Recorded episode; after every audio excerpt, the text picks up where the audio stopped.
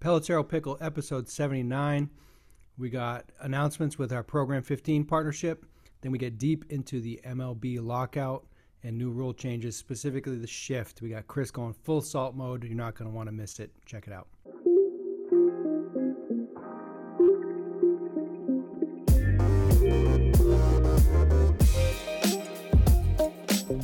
Pelotero Pickle episode 79. It is Tuesday, March 8th. I just got back to Texas. I was up in Boston for the weekend with Chris Colabello. Joining me as always. Chris, how are you doing? Got that crispy audio, dog. That's what's up. All I got to say. Sorry, that was I just knew it was a Ferber Ferberism, Ferbethetical.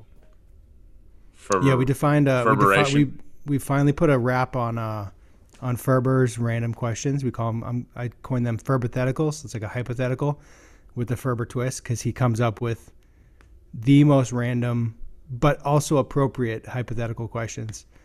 Uh, can you think of one on the spot? Yeah, right like what if what if you couldn't do any hitting drills ever again? Do you think all hitters would hit the same, and pitchers would pitch the same? Would numbers be the same? And I said, yeah, if you just yeah, he goes if you if you removed all practice from the game, yeah. no training for anything, would the game? But what do you define as a drill? And then he said, well, you could take BP and flips. And I said, well, that's a drill. And he's like, no. And I said, wait a minute, it's a drill. I said, how, def- how are we defining drill? And it was all about, you know, one-handed drills and anything that you could imagine would be a non-traditional baseball swing, right? And I said, well, why isn't that a drill? Is, is a dry swing a drill? And I said, yeah, that's a drill. Depends on what you're thinking. If you're thinking about something, we need a Merriam-Webster's dictionary definition of the word drill, not the type that goes into the ground. Do you want me to Google no, it right now? No, no, not even a little bit. But I'm just saying. How about a Pelotero definition of a drill? Okay. We'll start our own glossary. We'll, we'll have our yeah. own dictionary. Universal language? What? Pelotero dictionary. A drill is any time you're trying to make an adjustment through physical actions. With mental intent. Done. All right, cool. One take only by, on these, by the way. We can't we can't revisit. Got so fire. Yeah. That's good. Fire. So let's uh let's jump right into it. So we were up in uh where's Phil's new place? Is it Shrewsbury? Shrewsbury. Okay, so we were up. So last week we signed an agreement with the New Balance Future Star Series Program 15. Uh, very excited about the opportunity with them. They're doing really high end events that funnel all the way up into a national title game and tournaments. Uh, the title games are are they called title games? I forget what they're called exactly, but they have these events. Their main events, as what they call them, at Major League Stadium. So I think last year was Fenway and Citi Field, and it's just a really good opportunity to to go get tested, get evaluated, and we're we're kind of like the the tech and player development partner there. So we were there gathering data, getting involved. Learning the process is very much a trial run for us to see kind of what the workflow was going to be like, and it's going to get better and streamlined. And very excited about it. And uh, shout out Phil Price at Evolution Baseball. His new facility in Shrewsbury is awesome. He just put up he on Twitter. He put up all his new banners and stuff. It looks really awesome in there. Evo so, uh, 2.0. Yeah, just a really great spot, and event was really clean. Uh, shout out to Shane Davenport, Exceed Sports Performance sports. What is it? Exceed. yes. Um, force plate stuff was cool, really cool. Isodyne, really cool. Just really good opportunities to to help. And essentially, what we do is we take all the coaching notes, all the, the, the scouts that they have there. We get to turn their notes into data, and ultimately, what we do is we figure out what the, the player priorities are for development plans, and then we deliver those plans.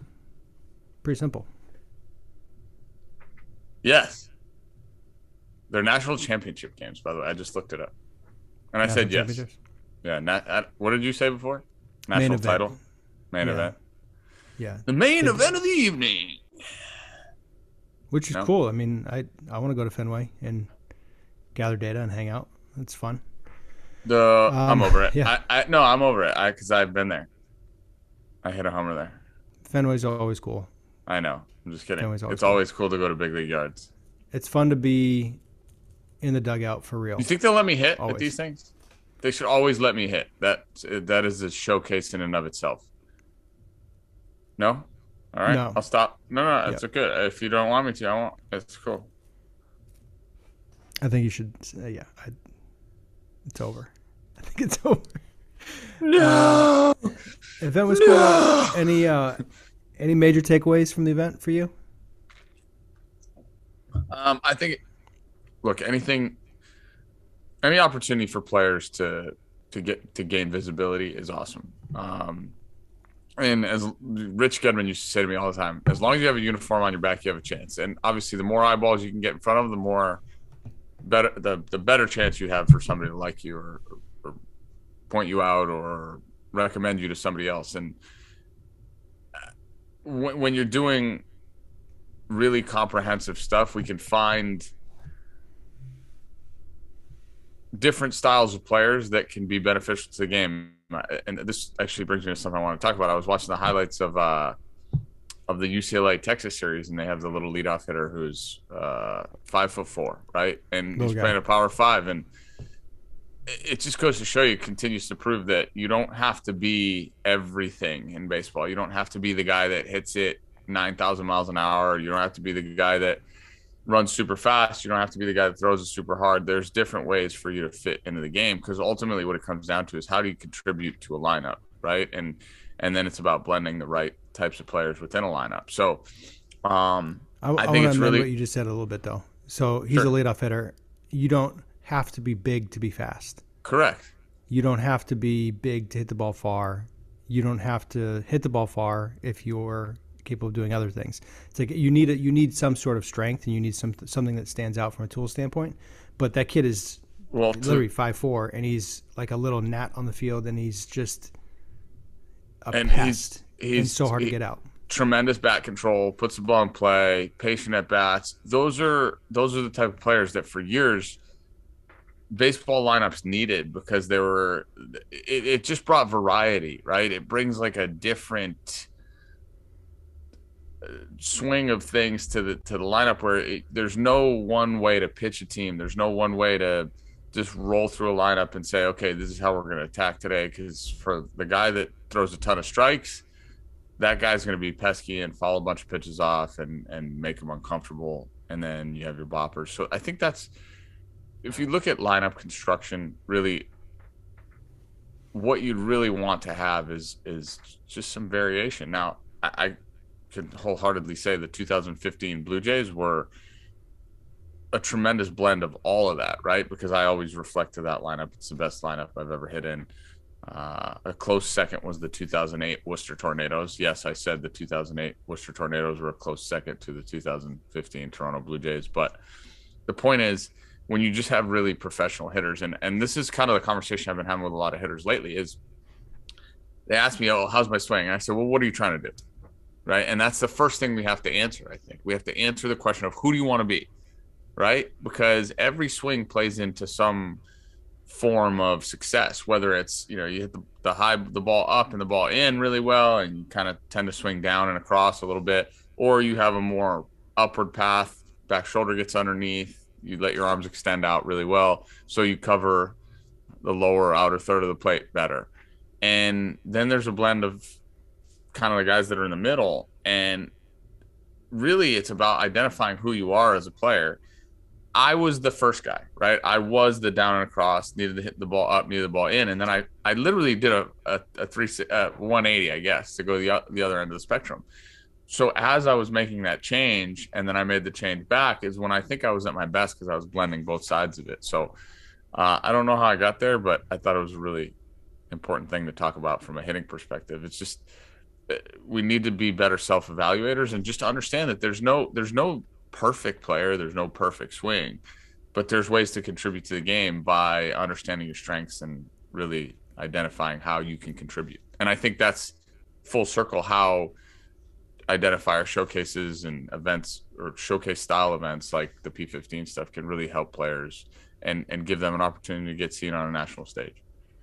Yeah, there's the the my biggest, most obvious takeaway was the guys that have spent time in the weight room. You could really tell they spent time in the weight room, and They were stronger. They hit the ball harder. They had better body control, more balanced. It, it's just such a necessary thing now to, and you don't need to be in there just absolutely powerlifting and trying to get huge, but you, it's it's becoming a prereq. It's become a prerequisite for the game. I think it's just you need to be committing time there. Well, yeah, you need to be strong enough, right? You can't. I I, I look back to myself, and, and, part of the reason why I probably wasn't all that good in high school is I had a, bo- a body like a melted candle. I was like a wet newspaper and a fungo combined. Is that a good profile? That's not appealing. That's not an, from yeah. like a scouting standpoint. That's not yeah. great. Yeah, I was. I was. Just, I, mean, I, was five. I was five ten, one sixty five as a senior high school. I could still hit homers, but I couldn't. my mistake, my miss, had no chance going out. Like I had to really. It was everything I had, and it had to be pull side. So you just you open up more opportunities. You you create a more. You're a more diverse athlete, capable of doing damage in different ways when you're stronger. I just worked on skill development, dude. I didn't. And it, when I say skill development, I don't even really mean that. I just went and hit in a cage and I just hit balls. And I thought repetition was going to get me to the promised land. I, and the only swing changes I ever made, I never did lessons with anyone. The only swing changes I would ever make were when I didn't get hits. So if I was oh over eight, I would change something. I would change my hands, change my stance, change my my orientation with my feet. I, I mean, I, if you saw me hit from my sophomore year in high school to the my senior year in college, or even my second year in the Can-Am League, I probably had 29 different stances conservatively. It's a lot. Yeah, I went wide, I went narrow, hands high, hands low, uh, open, close. Like it, I did everything because I just try to figure out how to get hits. Which is the most important thing. Ultimately. Yeah. Well, whatever stance had hits, I was Cal. I was the Cal Ripken of Milford High School. the Cal Ripken of changing your swings. Yeah, not of of anything else, just of changing your stance. I wonder what percentage of our audience will appreciate that comment. I got it. I'm with you. Cal Ripken change his stance every year, every every day, maybe more more frequently. Didn't matter. There there were two weeks. There were two week stretches you'd see Cal Ripken completely different, but I respect it. Yeah, well, respect that. Good. He was pretty good. Uh, so yeah, in summary, excited about the partnership looking forward to more events. It's gonna be fun. It's gonna be really good. Uh, next topic. Next two topics are kind of intertwined. MLB baseball. Doomed. In the in the, in the show, sheet, show notes, it says it's doomed. Games are canceled. Today is a deadline for another week to be canceled. Because speaking of show the, notes, what do you think Shohei's owners, doing? What's Shohei doing right now? I read an article in the Athletic yesterday that the the MLBPA workout camp out in Arizona there's rumors that he's going to go there next week. Who? Shohei. Oh, I thought I didn't know we were still. Yeah, that's awesome. You just you just asked what Shohei was doing. I know, but then I you were your question. The, no, but you were you were kind of like still continuing the. uh and there's rumors, and I didn't know when you go to the rumors. Yeah, I mean, I look. There's I, rumors that he's going to the training camp. So, good. All right. So they were talking about on the topic of the lockout. They they were talking about uh, games have already been canceled. They've already canceled the first two series. And they're like, no, just kidding. We're not canceling the first two games yet because if we do it now, we can blah, blah, blah. Personally, just my, my, my gut and the things that I know, my hypothesis has told me from the beginning that this thing ain't happening soon because they're so far off. They're still so far off. The players aren't going to budge. They're not going to budge. They need to get what they need to get back because over the last four CBAs, they got fleeced. They got fleeced and they let it happen. And I'm not saying it's right, wrong. Like the players were were consumed on their side, obviously, about getting salary to the right place and and getting the certain percentage of revenue that they deserve because that's that's what it's about. You're supposed to get paid what you're supposed to get paid. Like the market is telling you these guys are worth X amount of millions of dollars. Period. End of story. The problem was that the top end guys started getting all the money. And I think from a from our perspective, from player perspective, the union was uh, worked on trickle down economics for a long time. when you try to unionize something, you can't think about trickle down economics because it's not a free market, right? There's no free market here. So trickle down economics aren't going to work because if you if you as the owner understand that hey, Mike Trout is going to sell me a lot of jerseys, a lot of tickets, uh, a lot of Lamborghinis, whatever he's going to sell you, that everybody's going to come watch Mike Trout play, no doubt, no questions asked. But what the owners recognize is that nobody really cares if David Fletcher's playing second base or Logan Forsythe or name any other really solid three to five, eight year big leaguer who has really no fanfare because he's not engaging, he's not a superstar. Now, if you have a massive Instagram following and you're loud, they're they're probably going to give you some dough. They'll probably keep you around because they know there's fan engagement there, right? But they basically manipulated the system, and that's why the, the WAR metric exists. It's literally there just to manipulate salaries. It doesn't represent anything else. They're not. They don't care how good you are. Like it's not about building this like system. The reason why they promote it and highlight it is because they they can now value players from a business standpoint and then tell you what they're worth. Do you think a fully canceled season is an option? I, would that and and would that look, impact the owners just to make just, change? Just knowing both sides, yes, I think it's on the table because I've I've been in discussions with players and I, I just know the other side that you're not going to change the stripes on a zebra, right? You're not going to get Manfred to turn around wake up, be a good human being tomorrow who doesn't have an ego the size of the state of Texas. Um, you're not going to get the general counsel of the league to to to be the same way. Like these these dudes are they're they're vicious, they're ferocious, and they you know they've negotiated in these ways for a long time, and they've they've won a lot of the negotiations. So they're you know, they're they're playing chicken right here. They're like, oh, who? And this is the whole point behind locking out and all this other stuff was they it, what people are doing is they're trying to you know see you know see who's bigger right like you're trying to figure out like who who's got the bigger uh character who's got the bigger uh ability to to stand their ground right and this for the first time i think the players are all banded together saying no nah, we're we're we're going to hold because we've we realized that you've done this to us for the last three or four years and or three or four CBAs and we're not going to be taken advantage of again because the, the the problem there's no scenario in which the average salary in Major League Baseball should have gone down in the last five years. None, zero. And that's what happened. And they, you know, call it what you will, call it smart owners, call it smart front offices, whatever. There's no scenario in which that should have happened. Do you think and there was? Do you think uh, just devil's advocate here, there was inefficiency in the game that drove salaries, average salaries too high.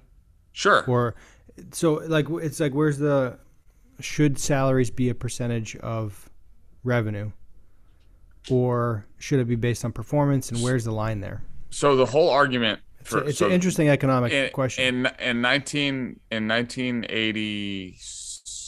1986 or whatever it was the that that it was the first time they discussed doing a percentage of total revenue as uh, as the salaries. The players actually said no. They in that CBA they would have gotten I want to say it was like 48% of of total revenue for teams. And they said no because the whole contention for for baseball was that we're not putting a cap, we're not putting a number on anything because if you put a minimum or a maximum on anything, it limits the amount players can make. So the, the, one of my friends said it to me best over the last five years. Players get paid based on service time. You get paid in baseball in baseball based on what you've done. That's how it's been for years. Now, whether or not the system's broken is not up up to me to decide, because the hard the challenge with baseball is putting the emphasis on who you are right now and and the statistical proposition of who you are as a player. It, it it null and void so many of the qualities that players can bring to the table outside of of of just what their stats are in any given year, right? And that's problematic because let's just say you have a down year when you're supposed to get paid. Now all of a sudden they're like, "Oh, we're paying you based on this." That's poo hoggy, poo hoggy. That's what they uh, talked about in Friends. Poo hoggy. No, Nothing. You don't remember that? Friends, like yeah, was yeah. David Schwimmer. Yeah. So remember that. I don't can't believe people think I look like David Schwimmer. I look nothing like David Schwimmer. Not even it's I mean it's not even in the neighborhood. Tall, skinny, dark hair. If you, You want to look- say you- mannerisms, sure. If if you put me next to you and said who looks more like David Schwimmer, you win. That's like saying if you put a lizard next to a shark, who looks more like a gorilla, and you said the lizard. You're, I mean, like what? What are we talking about? I mean, we could do a poll and see who comes out on top. That's not even. That's not looking like someone. That's literally just being like, oh, well, if I had to pick the worst of the, the less of two evils, come on, man. It's just no, it's just funny that you're you're kind of a Ross. and Anyway. you don't you don't embrace it. I wish you just embrace it. Oh, Hi. And you're a huge Friends fan, so it it, Yeah, you're it right. is appropriate. It's No, no. appropriate. So, so anyway, the back to the thing. if you're like if Joey and Ross were merged, you got like some Joey in you. I don't think you have Chandler in you. I like Joey. Like this, there's a lot of simplicity in Joey that I see in you, Yes. but with Ross, with Ross tendencies. nice. You Okay.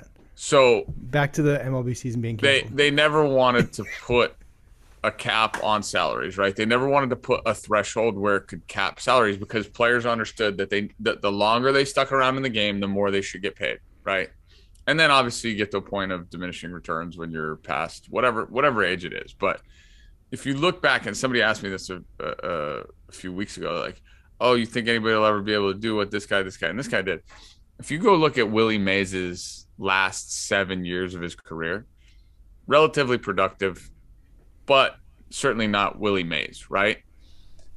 Willie Mays should still get paid like Willie Mays in those last seven years. He got to play till he was 42, 43, I think. Pulling it up. And, you know, he had 42. yeah. So and you look at his last, he hit 130 of his homers over his last seven years, I think, six years. Uh, starting age age 36 season, he dropped down from 37 to 22 homers and 20. and then he never, and then he didn't 13, hit. 28, 18, 8. So eight, he six. never, right. So 120 of his He was career still pretty homers. good until he was 40. So pretty productive. Certainly not Willie Mays, but what Willie Mays brought to a lineup, he- was going to hit third every day. He was going to play center field every day because he was Willie Mays, right? Want to know something crazy? What, what do you think Willie Mays' career earnings were? Uh, one million seven hundred eighty-eight thousand dollars. If this is Price is Right rules, you're uh, 1.825 Yeah, million for his career. He played for 23 seasons and made 1.8 million dollars. And now, guys, league minimum 700 and So, but- inflation and blah blah blah. But right. But TV deals. so So the- the the, it, the the challenge here is the economics of baseball are upside down, where players want to get paid at the tail end of their career because of the whole arbitration and service time issue, but they want to get paid when they're not producing. And then the league was just like, we're not going to do that anymore. We're not. We're going to stop paying guys just because they're old. That's my observation. They're like, sure.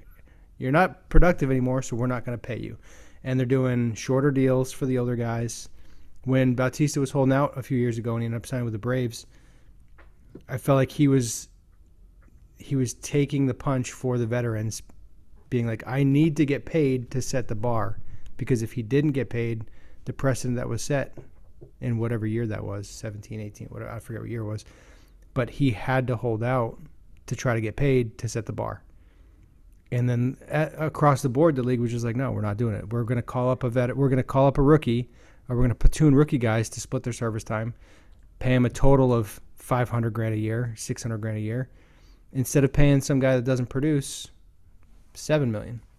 and and so they've sh- they shifted the narrative. They started promoting their prospects so that there was a little bit of cachet around them, even if they're not good. Like even then that's the problem. So you're looking at a sport where the best players on the planet are not playing right now. They're not necessarily all there. It's just not happening. Now, I'm not I'm not arguing that Shohei Ohtani is not one of the best players on the planet, if not the best player on the planet, right? That's not the argument. But once you get past that first or second layer that it's there's like A level players, there's B level players, or C if you want to define it, right? And it's once you get past that B level or even like the bottom of that C level, mid to bottom of that C level, I, always use Logan Forsythe as an example. Logan Forsythe was a really solid player. This dude got to free agency, couldn't get a job. Like barely got back to the big leagues after that, and everybody forgot about him because the the whole game was like, nah, you're not, you know, you're not supposed to make 11 million, They started releasing guys instead of going to arbitration with them dude. because it they would have made more money in arbitration. yeah, it's ridiculous. Like the whole system. So if you want to So change from a it, from a straight business standpoint, they're making better bit. The owners are making better business Uh, with, decisions. without a doubt. But from a is is it compromising the integrity of baseball and what the game stands for? Is yes, because you're not. There's no scenario in which that that young kid that could have had the production that the same production that Willie Mays had the last seven years of his career is going to have an impact on the lineup in a clubhouse the same way Willie Willie Mays will. Right? There's just no this? way I that wanna could happen. spitball. I want a spitball solution right now. Why don't you go base salary Five based million. on based on service time, so you could have tiers up by service time, and then older players could opt down if they wanted to, like Tom Brady taking a pay cut so you can get better players on the team, and, and then do a a revenue pool or do a pool based on revenue, and then based off a WAR or some other metric that's agreed upon. So that way, it's like golf tournaments. You get paid more when you win. In baseball, you get paid because you sign a contract that's guaranteed. So it's just a it's just a weird dynamic where you're guaranteeing and it's a guaranteed contract. So what if you did a, a nice, healthy base and then pay based on performance? That way, if you Sure. perform, you get paid. I think that opens it up to some selfish play. Yeah. In a It si- all in- in does though. It, in a similar way, yeah, where like a free agent might try to swing at 3-0 to hit a homer because the homer's worth more money. Like there's Right. there's always room for that. I think it, It- would be interesting to do a base, a base based on service time, and then use the revenue pool and go off performance. The problem is that owners don't, don't want to show what they make. They've, there's only one team that is on the is on the books that like we've seen revenues for. I think, I it's, think it's isn't the it the Braves. the Braves because they have Yeah. they're publicly owned or they're it's part of a public ownership group or something. Yeah, Yeah.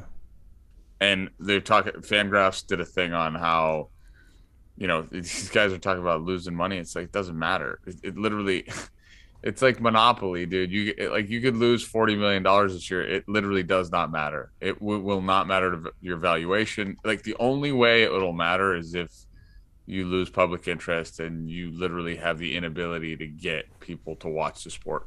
And that's the problem is that's kind of what they're driving toward is like you're you're now by trying to appease to multiple generations and and really feel like you're not appeasing anyone because the older generation is going wait you know screw you which which brings us to our next topic the rules that they're trying to put in the these rules are I want to before we get there. Would players ever go for uh, a base pay based on service time with performance?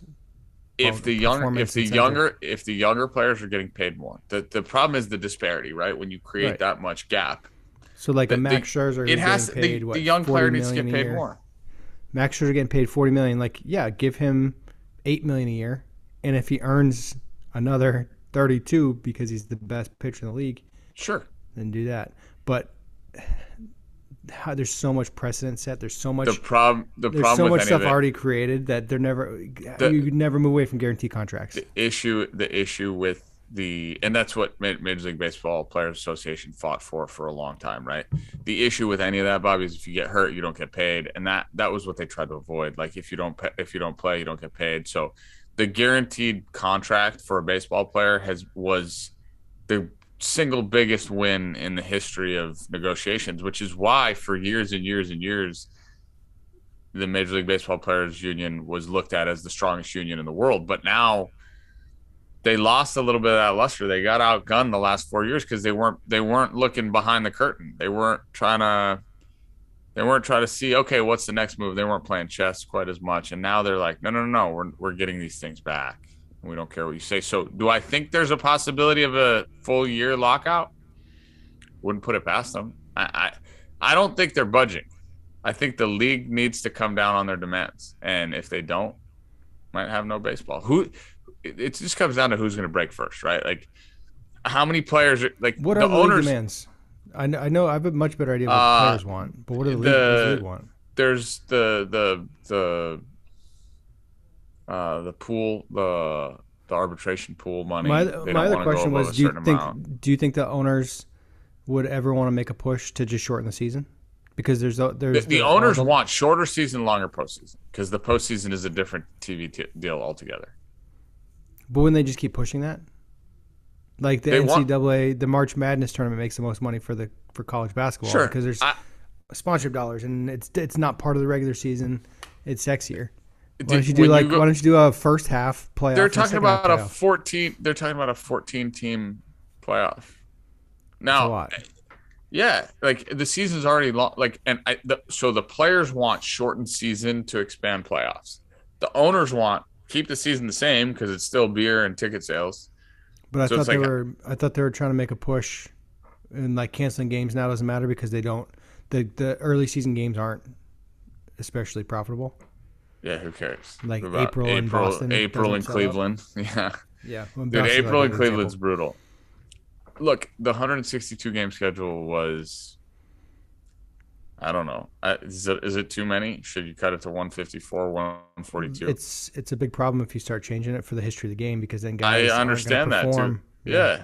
Because everybody talks about, oh, well, Babe Ruth is, yeah, well, nobody's ever going to have the cumulative statistics anymore. So, and then, oh, you shorten it to 132. Like Tony Gwynn might have hit 400. You know what I mean? Like, it, that's that's the issue with changing things. It's, I don't know if you want to do it. It's because all the changes are for commercial standpoints. Like the league, the league is just trying to figure out how to attract new fans, right? They're just trying to trying to figure out how to attract a younger generation of player.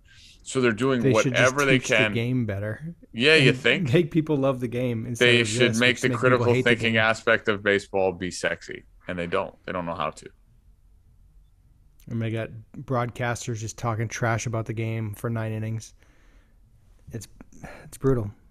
Which brings us to the next point now.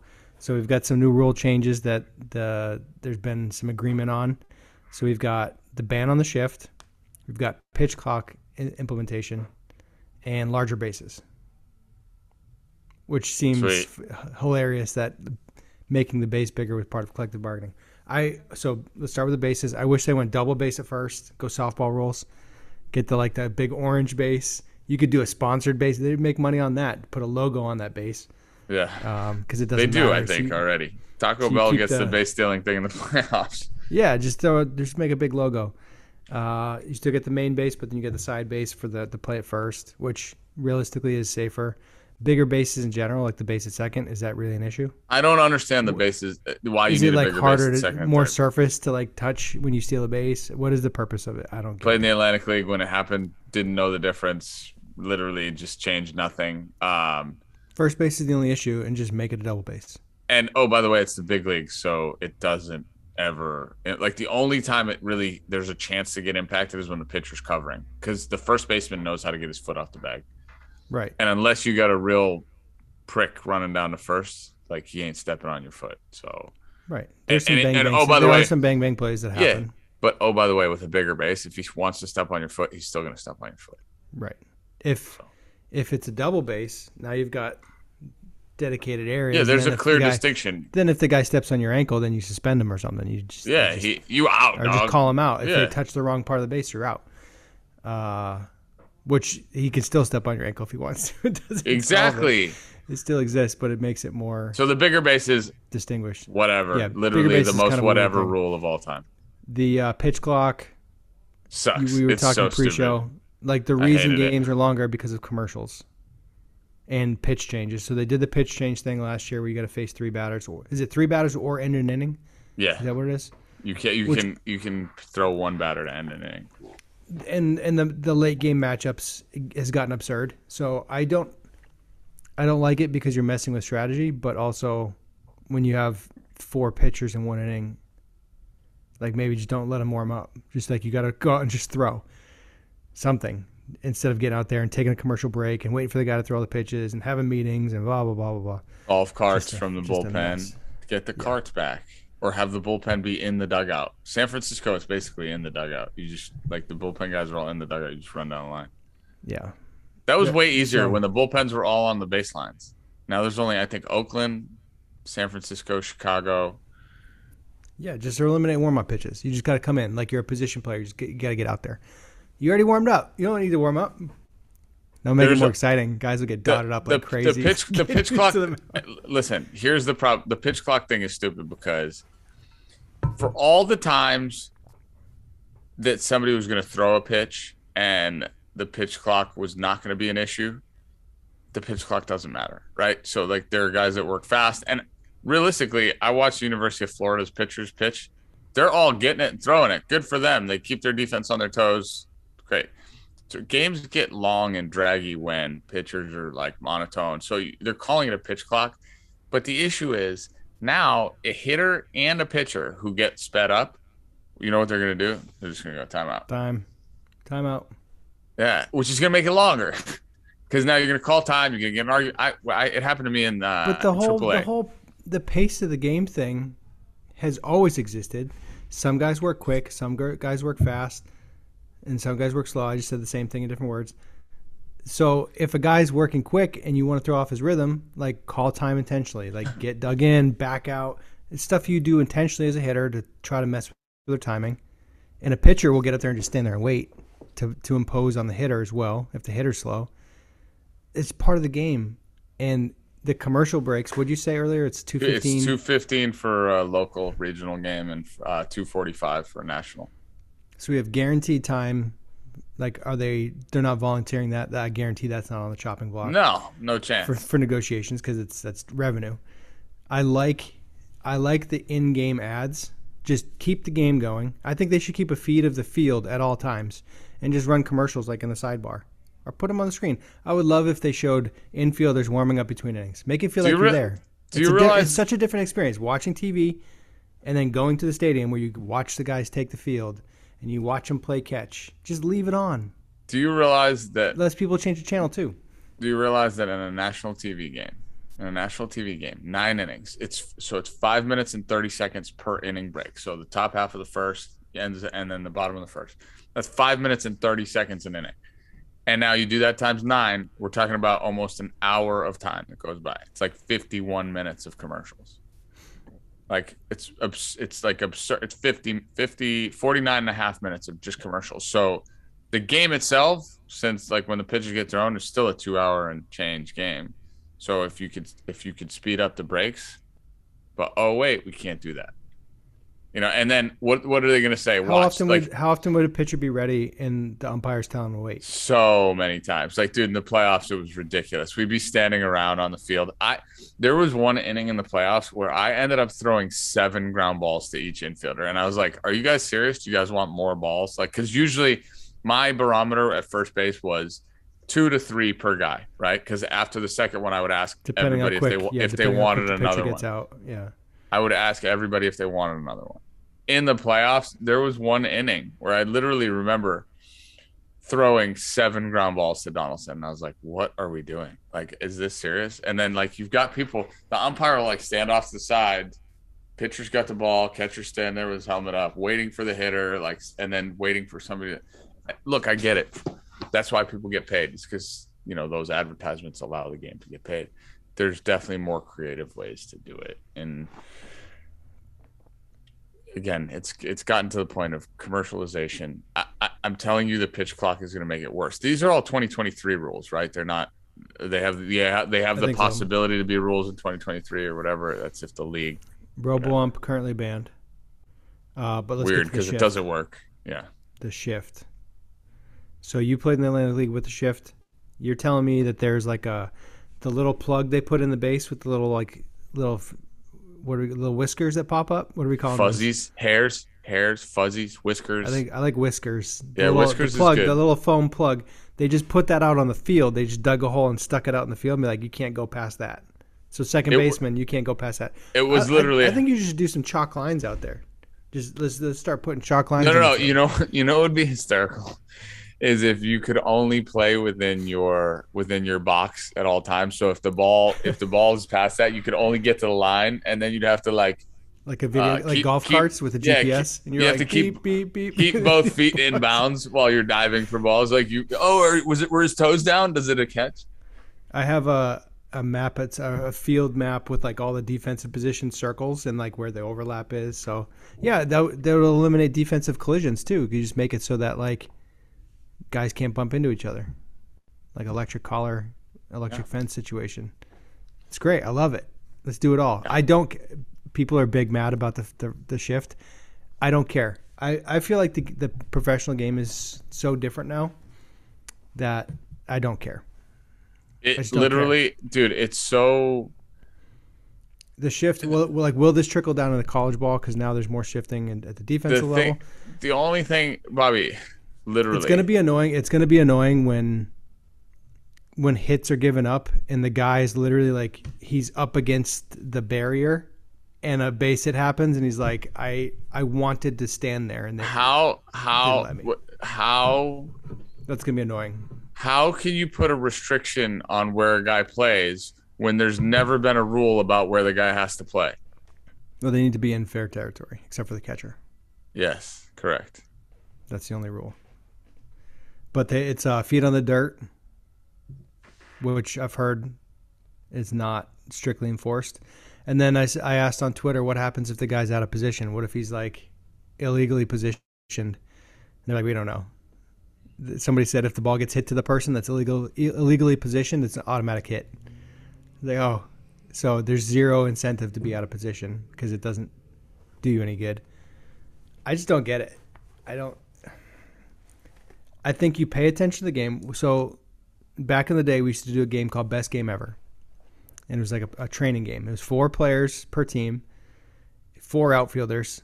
If you hit the ball if you hit a ground ball, anything that didn't get to the outfield grass in the air was an automatic out. So there's no infielders. And the outfielder could, outfielders could position themselves wherever they wanted to. They could stand wherever they want. It's a four man four man team out there. And the hitter just had to get the ball in the air to the outfield and touch grass. And if you did, it was a point. You, it forces you to pay attention and understand where guys can and cannot hit the ball so if a guy's dead pull, you stack that side of the field. If they go oppo, you got to be spread out more. And weird, the best hitters and the guys hit the ball the hardest were that got the most points. You wanna, so you're putting all these fake rules in. It's just you start you doing fake funny? stuff. You start doing fake stuff, and it's there's there's no end to it. I got a funny for you right now. We this talk about like focusing on the things that don't change. All this stuff's gonna change. All of it's gonna you, change. You'll appreciate this. Um, I literally just looked down at my phone. I have a text message from Cito Culver, who you know, and uh, he said, "I said I'll I'll free up in about you know 15 minutes." And he says, "Okay, nothing serious. Just want your thoughts on some of the rule changes in the state of MLB right now. I don't get to talk baseball as much as I need to, or I would like." And uh, I said, "Yeah, man, I'll, I'll give you a holler after." And then he said, "I think I have some different takes on it." So I was almost gonna bring him on I was like gonna send him the link and just have him pop into the show. But uh, look, it, it's a topic of conversation because it's a topic of conversation because people are putting it in front of our faces, and they're going, "Oh, look at this," and there's nothing else to talk about. We really aren't going to know how it's going to manifest itself. To your point about the hitting game, hitting is creative we played a hitting game in high school and with our Legion team. It was the same thing. We'd have six pitcher, like six play. We had an 18 team Legion team, six outfielders, six infielders, and six hitters, right? And each six, group of six was a team. The rule was if you were in the infield, you couldn't leave the dirt. You couldn't go onto the grass. So like you literally had to do the the both feet in catches. And with Love the it. six with the six outfielders, you scatter them however you want. So if you got a pitcher on one of the teams that you think is Slappy Johnson and he can't hit, you bring three outfielders in on the left side, right? Like because you think he's going to cut some stuff. And to your point, it made it made you pay attention. It, literally, stuff like that is helping raise awareness for players. We have too many players who are unaware of how to hit. So all the guys that want to make the arguments to me, I'm like, dude, nobody's asking you to hit the ball the opposite, exactly where you want to against Degrom, bro. Nobody's saying, "Hey, do it against Degrom." That guy's nasty. He's going to deal no matter what your approach is, right? Nobody's mm-hmm. sitting there saying, "Hey, get 11 hits against Degrom tonight." But I am saying against a middle reliever who like just got called up from AAA, like maybe establish some dominance dominance over that guy and have an approach and a process and a plan that will allow you to create the outcome you want more often than not not all the time. Nobody's saying, "Hey, you've got to do this on command." So let's stop changing that narrative. Jeez. I, I have a, an overarching comment on all this. I think baseball got too smart. Where Diminishing before, returns. before all of this analytic stuff and all these advanced metrics, the game was played out by the people on the field. And the managers would go out and they'd game plan. And now we've got cameras tracking every human on the field at all times. And you can statistically position people based on probabilities that just aren't, you're not going to get there with the normal human just paying attention to the game. Like they used to shift Joe Mauer because he would slap doubles down left field line and he didn't pull the ball. And like DJ LeMahieu goes oppo, so you just shift the left fielder to the left center. You just pay attention and you position accordingly. There were shifts when Ted The- the Williams shift- was hitting. The shift Just into right FYI. center, yeah, but the shift in the right center, I don't love. But it makes sense because why would you take more time? You're basically creating the timing of a shortstop with better range. Makes sense. It's logical.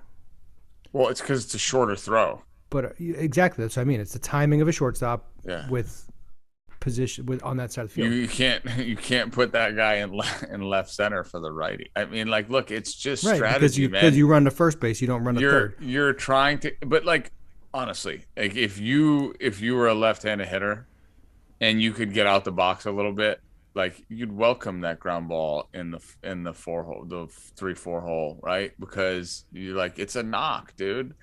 It, I listen when people started talking about it ain't about getting hits, like hits don't matter. That's when it all got cloudy to me. I was like, come on, bro. And and not to mention, you want to talk about pace of play. Oh yeah, let's promote the walk to people. So literally, guys are actively not swinging at bats. They're suicide taking on three two. Like, what are we doing? Like, what? Like, I what are we? that term. Suicide take.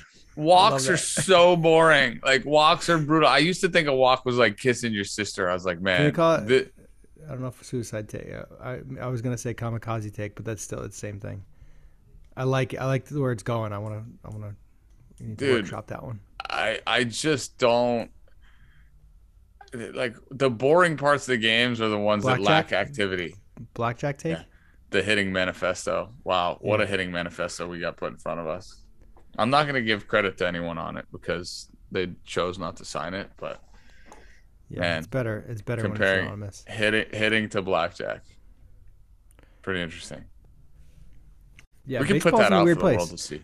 Baseball's in a weird place from from a negotiation standpoint, lockout standpoint, the rules. The I think baseball just got too smart. It's because It's a- everybody wants to have an opinion, and when everybody wants to have an opinion, it sucks. And then when the the ultimate incentive is not to make the game better, but make more money, Correct. Well, then, like, then it's then it's tough to win in that scenario. and to to the point I just made, like, you've now taken getting the incentive of getting hits away. So, like, where is the real compete in the game? I don't, I don't understand. Like, the compete is to try to hit a homer and to walk as a hitter. The compete is not to try to win the game and get more hits. Like, getting a hit is a win. Putting putting the ball in play is too risky, so you have to either hit it over the fence or walk. And pitchers Solid. don't want you to. Pitchers are trying to just strike you out or walk you and limit damage. Uh, who benefits the most? What what player benefits the most from the ban of shift? Your boy, Albert? Joey Gallo. No, I, I- still think Joey Gallo is going to hit about a buck ninety, but that's Well, that's just the funny one because he's been vocal about it. So now he's uh, he's Yeah. hot seat right now. Because if he still hits 190, maybe you're just not a good hitter. And he's still in the big leagues. with a four something WAR. That's The crazy thing is the thing he- the thing he needs to do is focus on going oppo to open up the field and open up his and swing make path. his swing better that won't make him hit 190 and is still going to hit 49 homers a year but maybe he'll hit 265 and like hit like 30 more doubles too like that like whoa producer Patrick has has nominated Bryce Harper as a big beneficiary. Lefties, a lot of lefties will benefit from it. Stacking the pull side is tough for a lefty. Do you I- think they're gonna let Manny, Manny Machado run out to on the right field line anymore? I kind of like when he does that, It's i fun. just i just think it's stupid but also it takes time to run out there. They do it pretty quick. Uh, Gallo is he's the most vocal. I saw I saw a tweet about it for the players with the most shift. Um, like the percentage of, of pitches where they were shifted. Gallo I think was third on the list. Jose Ramirez was way up there, which surprised me. Do you realize that for every ball that you get making out on in the shift, there's got there's another ball that you likely get a hit on that wouldn't have been a hit if there was no shift? Like I don't think people you would need to present metric. You would need to present some. some I, but I on well, like one. Uh, all right, so that's a if you, very time. cavalier no, no, no, no, no, no, no, no. It's not a cavalier statement. Yes, it it's was. sa- it, no, no, no. It's the same thing as the strike. I that agree with gets your called logic. the ball and the ball that gets called a strike. Because if you've got the second baseman deep in the four hole, right? You got the second baseman deep in the four hole, and you just happen to hit a ball right where the second baseman would normally be playing, straight up. The shortstop's too far over because he's closer to the bag, and that ball gets through and it makes you go to your right in the outfield when it would have been right at you. Like a ground ball to the right side is not like all not all ground balls to the right side are created equal uh, from a left-handed uh, uh, cheap hooker, right? Like you get what I'm saying? They they're positioned that way because the statistics say it's beneficial Okay, to. The- So you're going to get more outs than you're going to give up random hits. I'm I'm going to disagree. You're a big. You love playing. You love poker. It's percentages. They're just playing the odds. That's all they're doing. Every time you shift, you've now created another opportunity to get a hit. Just like I every will- time you every time you make a bad call, you They- can win. Doesn't mean it's they good. did. Doesn't they- mean it's right. I agree with you, but there's no. th- But like, you can't say I agree with you, but in no, this I scenario. agree with you, but I'm not agreeing with your logic that saying like shift positioning in the defense in a certain type of way now opens up possibilities for other hits to happen. Like this binary look at it and saying like, oh well, the shift, we got to get rid of the shift. Like, dude, like I'm sure Gallo got a lot of hits that he wouldn't have got. Like we can go break it down, Couldn't have but been many. baseball's getting too smart. You said it before. You said But it they're, before. They're playing the odds. I'm my only point there is you can't just say No, You I can say because say the the jam sandwich, the jam sandwich that was a fillet is a knock. Like we nobody's like looking at those things and saying like, oh well, if they weren't shifting, would that have happened? Would the outcome of the play been the same? Would his mindset have been the same? We'll let it play out, and if Joey Gallo hits 190, I'm right. If he hits 214, I'm right still. I would I would also be right because I, I think he's just not a good hitter from an average standpoint. So that's not the argument.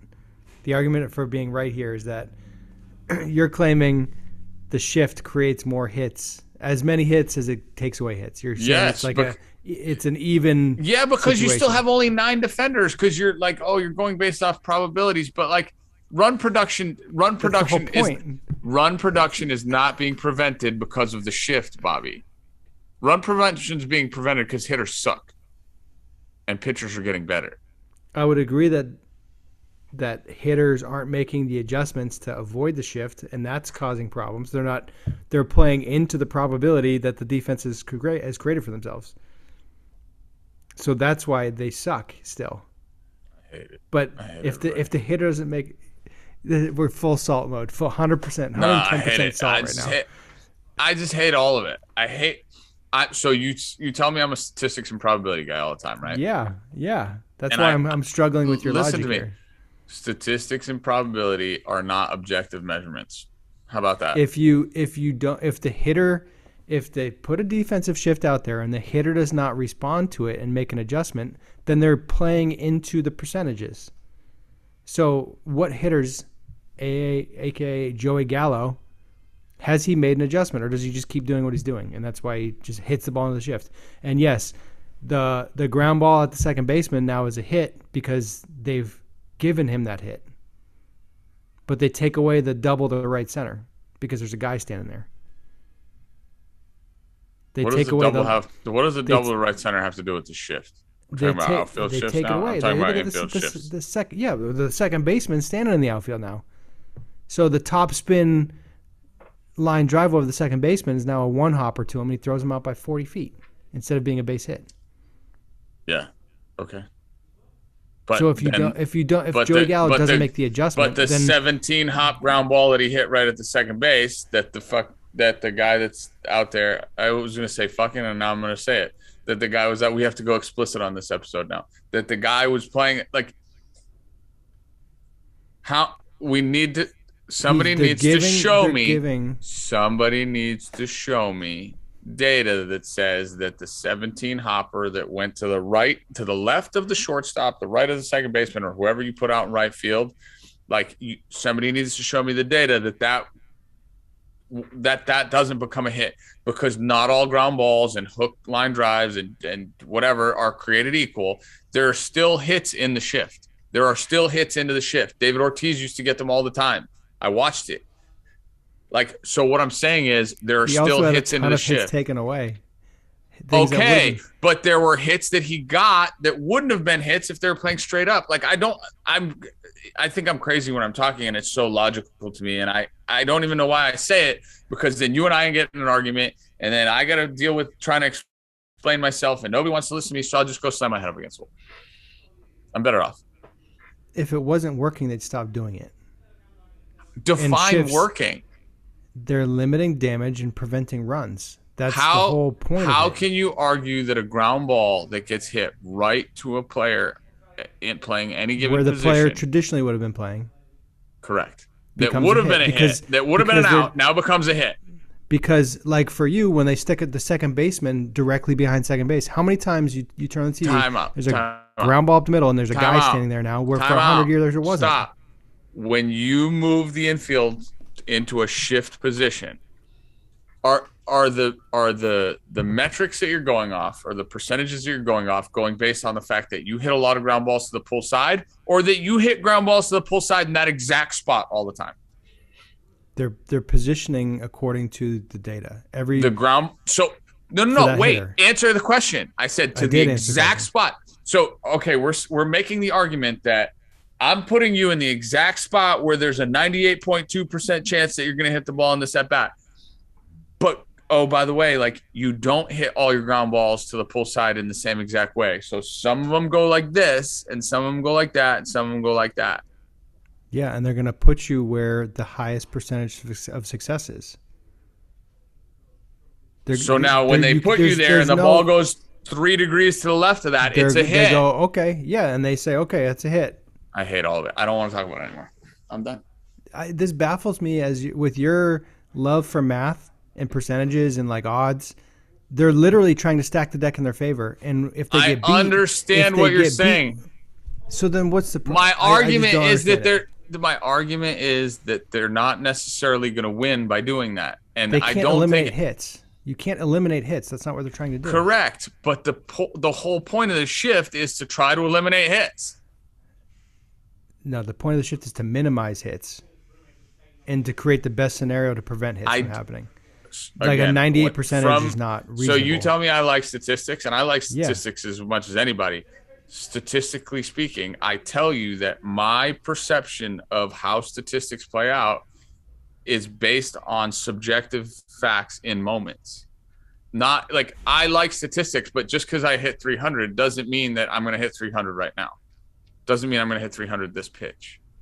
That's that's that's what I say. I told you. I think that I'm crazy because you don't ever receive my information, and it's, no, I'm it's a- receiving your information. You're just you, uh, man, I'm not explaining is- myself well. No, it's not. My logic's cra- tremendous because I works. started this whole thing. I started this whole thing by saying you made a very cavalier statement about saying more. There's as many hits are awarded by the shift as taken away from the shift, and I think that's a r- incorrect statement because if it, if if you were right in saying that, then they just go back to where they were playing before. Incorrect.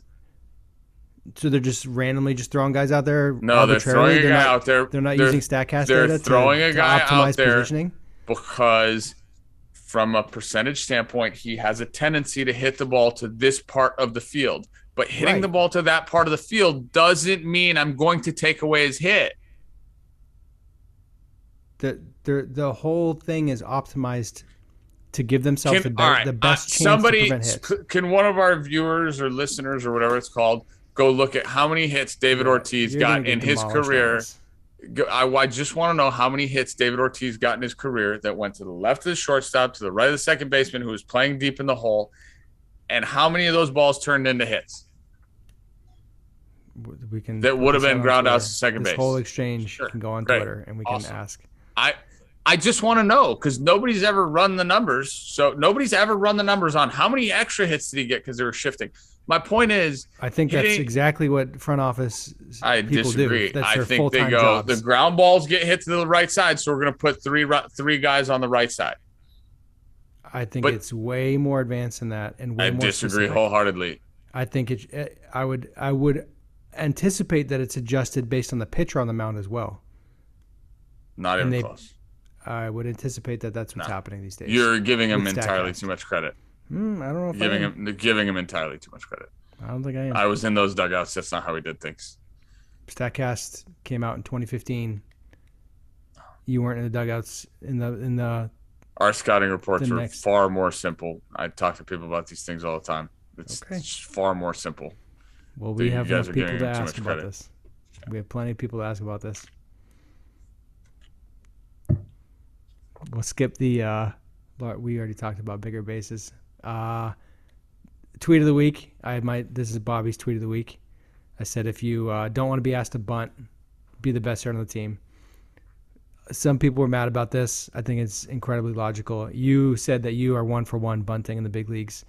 Oh, in Uh, independent ball for a base hit, I'm one okay, for one. so I've tried to independent bunt for a hit once, one for one. and then I it's because somebody posted the like the college metric for the season is bunts are going for like a 529 average. And then you chimed in with uh, oh I'm batting a thousand on bunts. Yeah, and then of I course I said am. and then I said well why did you bunt more often then? And you didn't reply. You just ignored that because it wasn't Uh, beneficial to you. I bunted for a hit because it was a submariner that I couldn't get a hit off of to save my soul. right. So if I know the, the matchup's bad for the, me, I'm uh, going to try to do something. the reason I tweeted that was because Twitter was the the cycle of I hate bunts, we hate bunts happened, and the the graphic of uh, bunts having a 52% success rate, 529 average, whatever it was. Um, that meme was making its rounds. So that's like a oh more people should bunt tweet, which is stupid because more people shouldn't bunt unless they're really fast. That's bunting for a hit. So I, I did my thing about if you don't want to bunt, be the best hitter on the team. And they took the bait, and it got pretty good traction. It was funny, but that's the truth. If you like, M- Miguel Cabrera doesn't get asked to bunt. Joey Votto doesn't get asked. You Can't to hit a homer if you try to bunt. Is the problem. You also can't hit into the shift if you bunt. Agreed. The game is But if they give you that, then you should bunt. When you need it, when you don't feel good at the plate, when you're facing a guy that you struggle with, those are all feel things. Like these are the parts of the game that we're talking about that are missing. They're Yeah. all feel moments. They're the, all uh, subjective moments based on how a guy, how a player is feeling in any given moment in time. I'm never going to ask Miguel Cabrera to, to bunt. You know why? Because he's earned that respect. I don't care if he's 106 years old and he's 0 for his last 89. It doesn't matter. Just not doing it. But it's also not part of his game. It's not part of his offensive threat to the opposing team. So just don't bunt.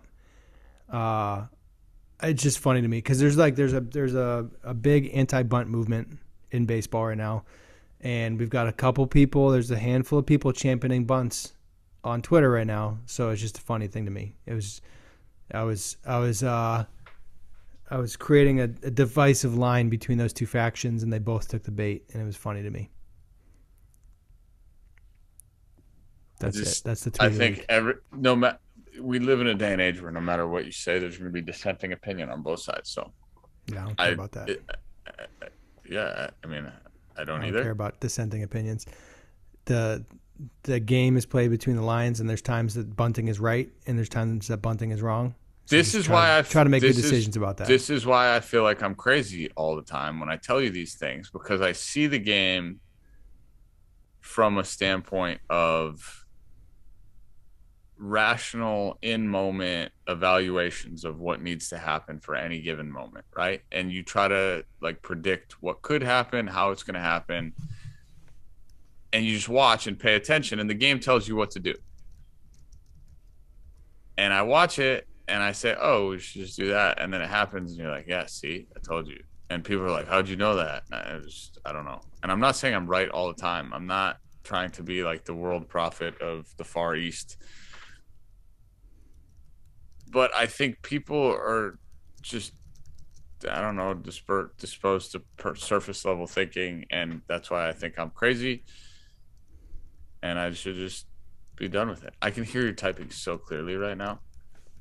Yeah, we got a little side action. is so good. We got a little side action on the uh, on on what we think is going to happen post show. It's good. About what? Yeah, just pay attention to the game. Pay attention. The game's going to tell you what's right and wrong. There's like anybody taking a stance that bunting is completely wrong is ridiculous. Bunting can be an offensive threat, so do it when it's right.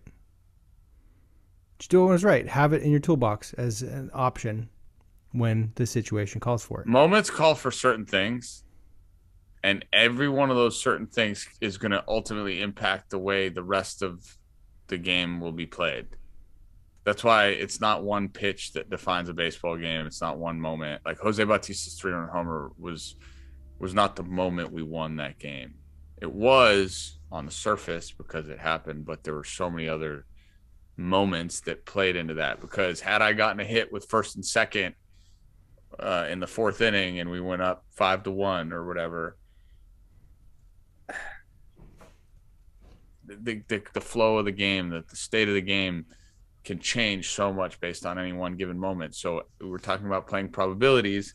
It's the probability of a, a deck of cards landing on on a table is not the same as probabilities of human beings that are put on a field doing things that have emotions and thoughts that, that are tied to them. Like those cards don't have emotions. The person, the, the shuffle machine doesn't have emotions. It, it's not, it's not a human. Yeah. Well, you just try to factor all those things in if you can. And it's hard. Druw Jones hit a homer, son of Andruw. To the the the the chance of overrated in the background, and he just steps up and launches a ball to dead center off a kid that looked like he's throwing pretty good. Uh, there's a lot of young talent in the game. Druw Jones looks like a pretty good player. Got big time Tatis Jr. vibes watching him. He's solid, man. Any kid that can deal with that at a young age, I'll take him on my team. That's a lot. Didn't Harper do that once too? Harper, uh, something happened. I think it was in the big leagues though. The guy in, on deck circle was saying he's overrated. Then he went and hit a homer, and then he came back and just talked trash to him. You have any moments like that in your career where somebody was chirping you and you just shoved it down their throat? I don't remember. When I was young, no, I, I was I would have gotten too worked up, too caught up in the moment. Um, later on, I tried to embrace being hated uh, in some ways because I just started looking at it with a different lens. I don't have any vivid recollection of a moment somebody was like all up on me because in the minor leagues nobody really cares like they don't they don't even watch it they like there's no vested interest in the game so Yeah. fan I bases saw are I saw a basketball video. like some that. high school kid did something similar. Some like five star recruit or something playing against a team, and the the crowd was chanting overrated. Then he like nailed a huge three and then dunked in somebody's face and then just flexed on everybody. it's like it's kind of if you're the guy, it, if you're getting overrated, chance you're pretty good. There's chances are you're pretty good, and instead of getting emotional or upset about it, you should probably be like, "Damn, I'm good."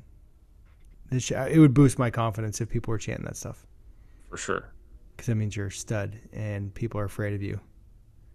They don't boo nobodies, as uh, Reggie Jackson said. they only All right. boo the good ones That's all I've got. We don't have any post show. I think that was the post show. Any other final comments? no You're flustered. You're flustered. no i'm just gonna go slam my head up against the wall i told you i don't want to talk about anything with anyone ever again anymore We got breaking news. That just happened, like just right now. Russell Wilson traded to Denver, the Broncos. How do you out think of Ciara all the things about that, we've talked about out of all the things we've talked about that's the one i care the least about today Do you think Ci- Ciara is upset about that? His wife. Denver's a cool doesn't, city. doesn't do anything for me Denver versus Seattle. Ten years ago versus now, I think Seattle was pretty good, but probably not great now. Why was he so upset? He was really upset up there. i don't know i He was like he was the face of the franchise, and now he's. I he's stopped out. paying attention to the nfl when tom brady retired told you i don't watch But i'm not watching Russell- it anymore Russell Wilson was the face of the franchise. They Tom Brady beat Russell Wilson in the Super Bowl. Yeah, I watched that. That was that was great. So why did he get mad? Tom Brady's you paid man. attention then. It's What? tough to talk to you when you're full salt. No, I'm not full salt. I just I don't I don't want to have an opinion anymore because I feel crazy. So is that Is this the last episode of Pelotero Pickle? We wrap Yeah, up I'm done. At, at 79. I'm done. It's over. It's over. I don't. I don't. I need to go jump off a bridge or something because it's. I. I I'm like. Instead of doing that, How do people not see what I see? your, it's what you're saying is not even remotely logical. No, but you're. It's so incredibly logical, and I I need to see. I understand what you're saying, but if I need to you're see true- vivid proof. Bobby, You're- the whole point of what I'm talking about. No, You're I'm not making a making a statement. statement. without looking at any data. I'm not not looking at any data. I'm look. I need to understand how the data mi- will be compromised. You're you're I'm done. I told you I don't want to talk about it anymore. 30 major league teams have analytics departments that don't That know are what not. you know. No, they're just not as complex as you give them credit for. Bye. I'm done. Pelotero out. We're done. We're done. It's over. Pelotero out. Russell Wilson of the Broncos. Pickle See out, ya. not Pelotero. Pelotero. Pelotero, pickle, whatever. Pickle I'm out.